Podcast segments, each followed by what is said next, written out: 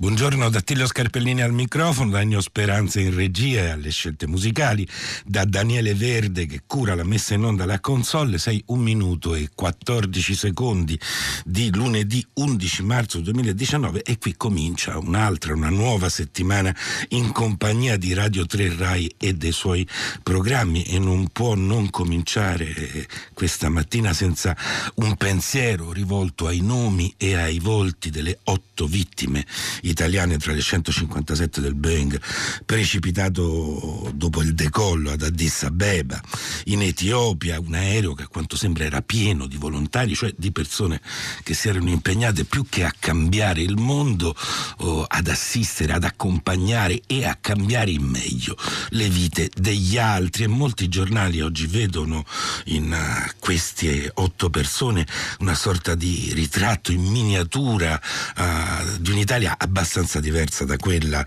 uh, corrente, questo sarà materia poi della, anche della, della, rassegna stampa di prima pagina che questa settimana è condotta da Stefano Zurlo del giornale. Noi ci teniamo stretto questo primo pensiero perché il pensiero è sempre una dedica, un omaggio, un'apertura di respiro, il pensiero è il ritmo della nostra vita mentale, eh, anche quando non pensiamo di pensare, proprio come non, non ci accorgiamo smettiamo di respirare ma respiriamo oh, lo stesso. Oh, è Cartesio nella sua stanza uh, olandese eh, dovette interrompere tutti i pensieri per scoprire appunto che pensava uh, e per conto della filosofia moderna uh, inventò la solitudine, la fondante solitudine del cogito pensiero, insomma la nostra parola del giorno, il filo rosso musicale che ci condurrà fino a stasera Radio 3 Suite con le segnalazioni che potete inviare chiamare come sempre e fin d'ora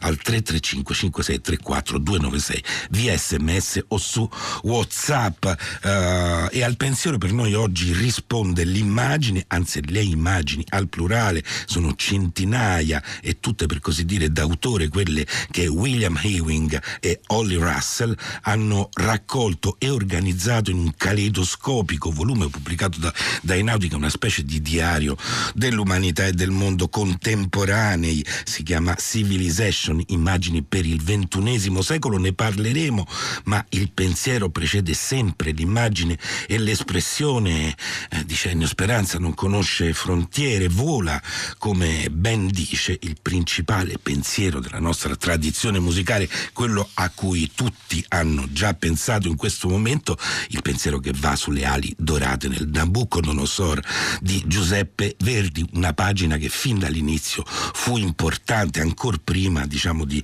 che venisse eh, scoperto il suo valore risorgimentale. Va pensiero sulle ali dorate dal Nabucodonosor, eh, cor, coro di Giuseppe Verdi, coro e orchestra sinfonica di Chicago dirette da Georg Schulti.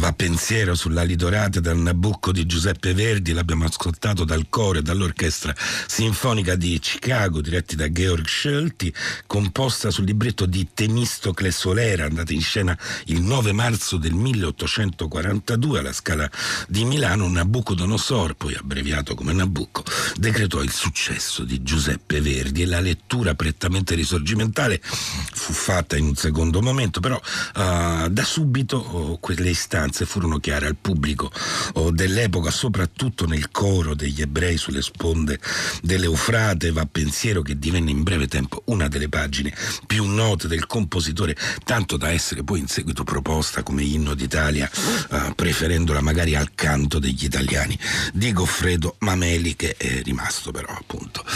saldamente diciamo, al, suo, al suo posto. La parola del giorno è per l'appunto pensiero, il nostro numero di messaggeria è il 335 56 34 296. Noi voltiamo pagina e cominciamo da una fotografia che di pensieri quasi non ne lascia. È una foto scattata un angolo, all'angolo di una strada. La giornata, a giudicare dai colori tenui dell'immagine, è piuttosto serena. Eh, le chiome di un, gran, di un, grande albero verde si affacciano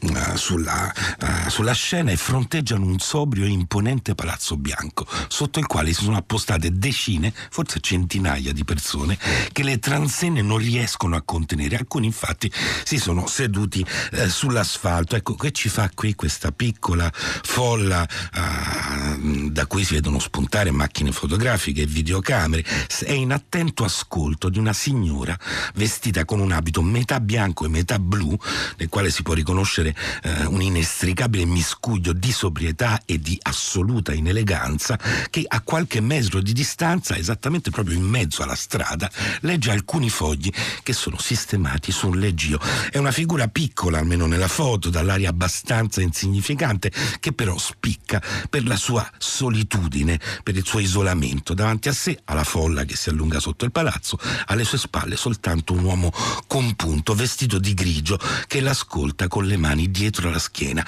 Ancora più arretrato c'è un Bobby, cioè il tipico poliziotto inglese, immobile, con le mani giunte sul grembo, che anche lui ascolta. Quel che colpisce in questa immagine è la tranquillità che aleggia ovunque, sulla aiuola fiorita dove si aggirano alcuni uomini in giacca e cravatta, sulla strada dove il traffico si è misteriosamente interrotto per fare vuoto attorno alla figurina che parla all'Egio, sulla folla che l'ascolta, forse non in religioso silenzio, ma con un insieme di rispetto e di disinvoltura. Alcune persone, infatti sedute a terra, non hanno esitato ad allungare le gambe per stare più comode, per stare più a loro agio. Eppure la donna che parla, circondata da un invisibile cerchio di vuoto, è la signora Theresa May, il primo ministro della Gran Bretagna della Brexit. Siamo nel corso di una conferenza stampa davanti a Downing Street e questa fotografia l'ha scattata nel 2017 un reporter che si chiama Simon Roberts e l'abbiamo trovata fra centinaia e centinaia di immagini eh, riprese in tutto il pianeta che sono state raccolte da William Ewing e Holly Russell in un libro plurale e fantasmagorico pubblicato in italiano da Einaudi che si intitola Civilization, immagini per il ventunesimo secolo, praticamente un album di famiglia dell'umanità contemporanea. Ecco perché abbiamo scelto proprio questa foto e non ad esempio quell'altra bellissima dei beduini che sui loro cammelli si allontanano dai grattacieli di Dubai che sorgono nel deserto come un miraggio, oppure qualche fotografia scattata dall'alto sui circuiti di strade che ormai ricoprono le metropoli americane. Eh, o, giapp- o giapponesi, dimostrando che il paesaggio urbanizzato ha toccato livelli di astrazione geometrica che nessun artista potrebbe raggiungere, è soltanto perché questa è l'unica immagine in questo libro che mostri un momento di quella ritualità blanda, eh, familiare, resistente come sono resistenti le abitudini, che si chiama democrazia parlamentare rappresentativa, vista con gli occhi mai stupefatti, mai sorpresi dell'opinione pubblica inglese, una conferenza stampa del primo ministro alla stessa patina di noiosa normalità del tè sorbito o alle 5 del pomeriggio, nel suo immobilismo un po' anacronistico, nei suoi colori troppo chiari. Eh, questa, la fotografia di Roberts è un contrappunto di lentezza, o sarebbe meglio dire di rallentamento, alla velocità futuristica e ai colori sgargianti che pervadono invece la maggior parte dei fotogrammi tutti d'autore che compongono il libro di Ewing e Russell, dove le immagini sono divise non per paese ma per gruppi di concetti. Ecco, la foto di cui abbiamo parlato fa parte della sezione seduzione, potere, consiglio, opinione, eh, culto, coercizione, esca, convinzione e quant'altro, insomma una sezione dedicata a quelli che Vance Packard eh, battezzò i persuasori occulti e eh, non ha però niente di seduttivo, stando alla stampa britannica, anzi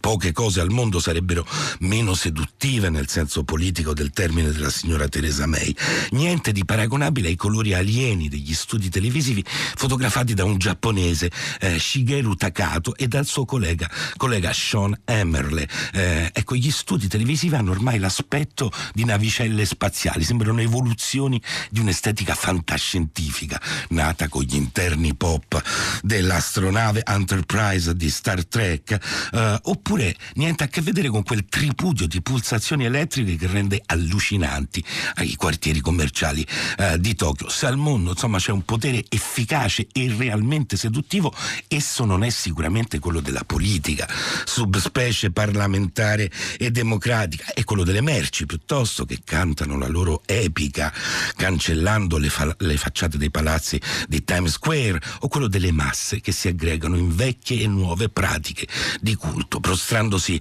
all'unisono e formando con le loro schiene un immenso tappeto offerto a Dio in un'impressionante fotografia realizzata da Aman Zamroni in una moschea di Giacarta dove il pavimento scompare e non restano altro che corpi genuflessi e possenti colonne, oppure stringendosi gli uni agli altri eh, durante un raduno di cristiani pentecostali in una chiesa nigeriana che misura un chilometro quadrato e ha l'aspetto di un enorme hangar. C'è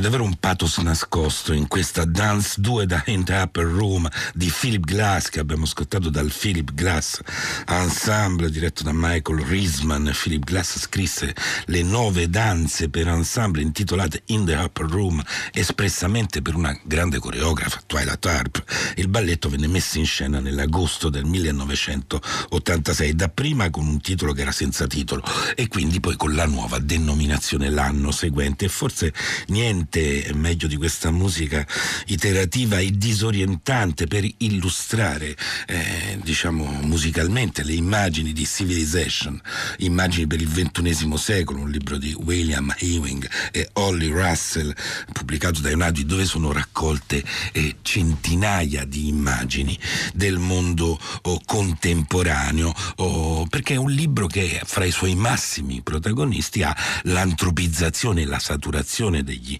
spazi soprattutto oh, urbani, la famosa notizia che già nel 2008 l'umanità eh, riunita negli spazi metropolitani aveva ormai superato quella che vive nelle campagne, nei piccoli centri, è tutt'altro che una diceria o un mero dato statistico, è un dato della percezione estetica, ad esempio nelle dense architetture delle metropoli fotografate da Michael Wolff, dove l'immagine prevalente è quella dell'alveare che non ha né, né basso né alto, nelle, oppure nelle aggrovigliate reti di strade che imprigionano i suburbi californiani, fotografati da uh, Kristen, Kristen, Gillen, o, o ancora in quella visione delle Maldive che è offerta dall'obiettivo di un nostro oh, importante importante fotoreporter Francesco Zizzola, un'immagine che sicuramente nessuna agenzia turistica vorrà utilizzare per i suoi dépliant, perché quello che si vede di Malé, la capitale delle Maldive, è un atollo completamente ricoperto di edifici, di palazzi e di grattacieli che sembra andare alla deriva sul mare blu come una nave carica di naufraghi e i naufraghi e i rifugiati sono protagonisti di altre immagini in questo libro. La fotografia di Zizzola fa parte di una serie intitolata sintomaticamente Conseguenze. Strano a dirsi ora che queste conseguenze saltano agli occhi un po' di tutti e non solo a quelli eh, falcati dei fotografi, c'è chi alza la voce per negare che esse abbiano un logico rapporto di causalità con il nostro modello di sviluppo.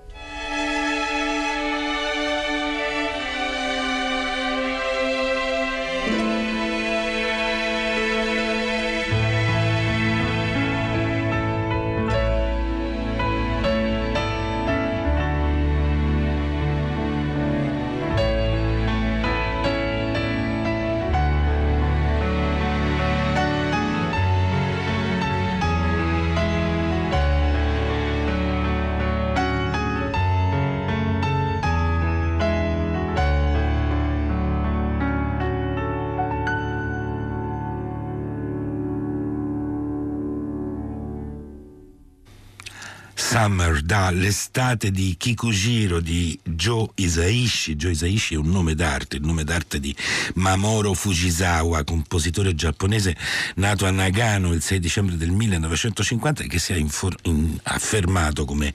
uh, un importante compositore di colonne eh, sonore e, e non solo. E a tutt'oggi le sue collaborazioni più significative in questo senso restano quelle con un grandissimo regista di animazione che si chiama Hayao Miyazaki e con il sulfureo Takeshi Kitano, attore e regista giapponese. E proprio da un film di quest'ultimo, L'estate di Kukujiro del 1999, abbiamo ascoltato il tema portante della colonna musicale. Arriva uh, qualche messaggio, fra cui uno di un'ascoltatrice, Maria Grazia, che mi dice eh, che, Mar- che Teresa May non è precisamente una figurina, bensì appunto una donna alta e imponente, ma è una figurina figurina invece nello scatto di Robert Simmons, uh, da, da, cui siamo diciamo, partiti oggi, che fa parte del libro oh, di William Having e Only Russell, Civilization, Immagini per il XXI secolo, un libro davvero fantasmagorico, dal,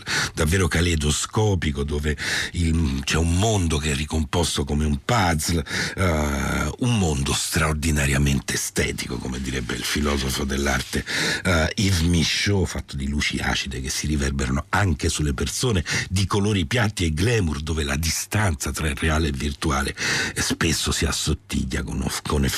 con effetti a un tempo mirabili uh, e paurosi. C'è un altro messaggio che però vorrei leggere, viene da Giovanni da Marzala uh, che dice posso dire qualche parola per Sebastiano Tusa, cioè uno del, degli italiani scomparsi nel disastro di Addis Abeba, un uomo determinante per le ricerche e i ritrovamenti ottenuti ottenuti nella preziosa isoletta fenicia di Mozia, che antistante la mia città, cioè Marsala, un raro esempio oh, italiano di colto, uomo competente al posto giusto, un uomo dedito naturalmente alla bellezza e ostinatamente gentile.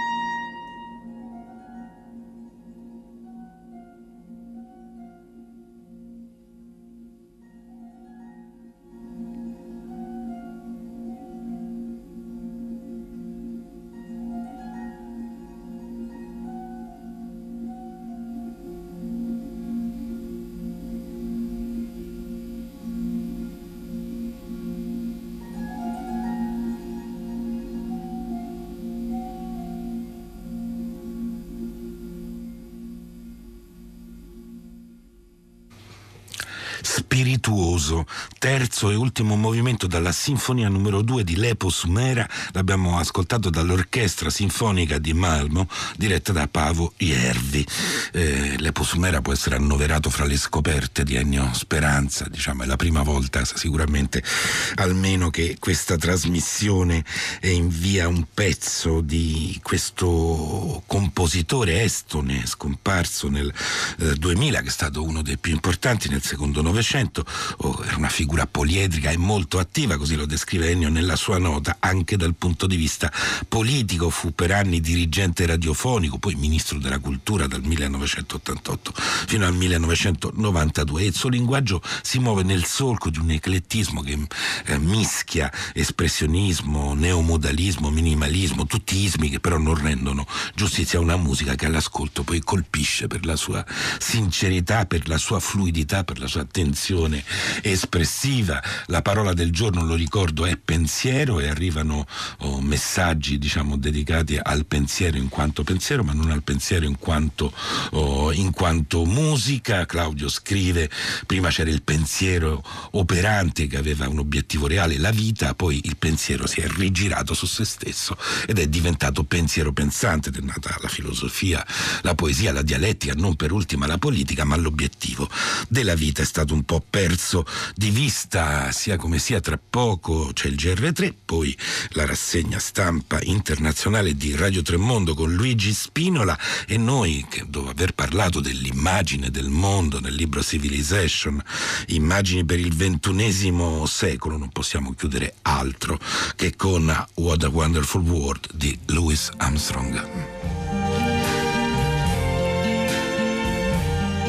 I see trees of green,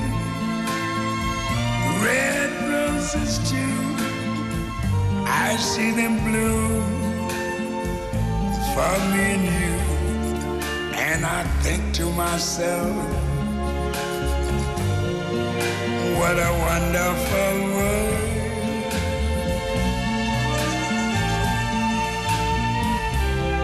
I see skies of blue and clouds of white, the bright blessed day, the dark sacred night, and I think to myself, what a wonderful world.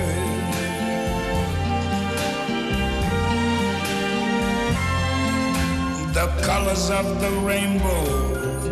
so pretty in the sky are also on the faces of people going by. I see friends shaking hands, saying, How do you do? They're really saying, I love you. I hear babies cry. I watch them grow. They learn much more I never knew. And I think to myself, what a wonderful world. Yes, I think to myself, what a wonderful